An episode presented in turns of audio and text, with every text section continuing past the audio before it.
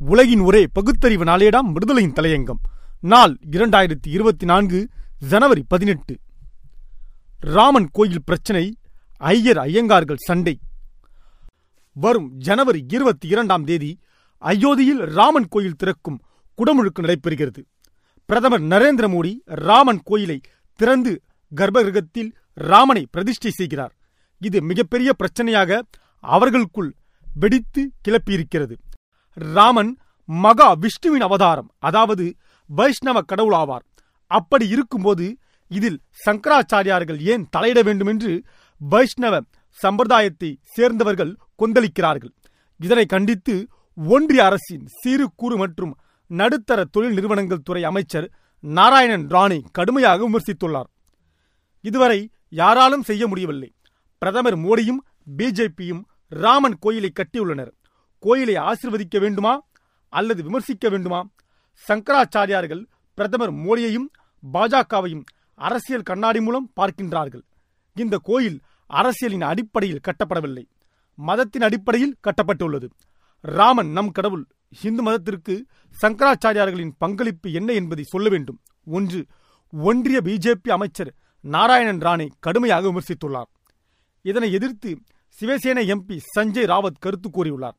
சங்கராச்சாரியார்களின் பங்களிப்பை கேள்விக்கு உள்ளாக்கியதன் மூலம் ராணே இந்து மதத்தை அவமதித்துள்ளார். இதற்காக இருபத்தி இரண்டாம் தேதிக்கு முன் பாஜக மன்னிப்பு கேட்க வேண்டும். ராணேயை ஒன்றிய அமைச்சரவையிலிருந்து மோடி நீக்க வேண்டும் என்று கூறியிருக்கிறார் சரத்பவார் தலைமையிலான தேசியவாத காங்கிரஸ் செயல் தலைவர் சுப்ரியா சூலே ஒன்றிய அமைச்சரின் கருத்துக்கு பிஜேபி பதிலளிக்க வேண்டும் என்று கூறியிருக்கிறார்.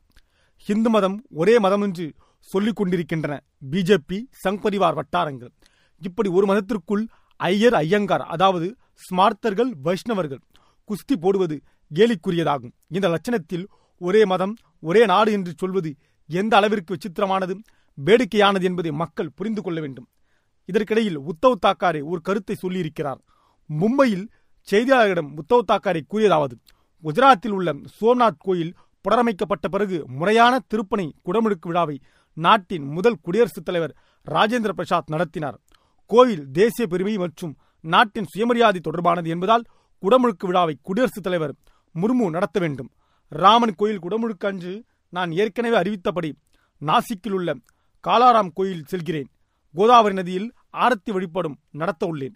ஜனவரி இருபத்தி மூன்றாம் தேதி எங்கள் கட்சி சார்பில் பேரணி நடக்கிறது. அதில் கலந்து கொள்கிறேன்.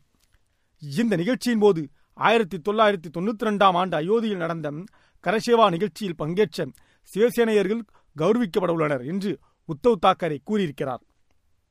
இப்படி ராமன் கோயில் திறப்பு என்பது குறித்து ஒரு மதத்துக்குள்ளேயே சர்ச்சை சண்டைகள் நடந்து கொண்டிருக்கின்றன. இந்த ராமன் கோயில் பிரச்சனை இந்தியாவை ஒன்றாக்குவதற்கு பதிலாக பிரிவினையை பிளவை ஏற்படுத்தக்கூடியதாக இருப்பதை தெளிவாக காண முடிகிறது.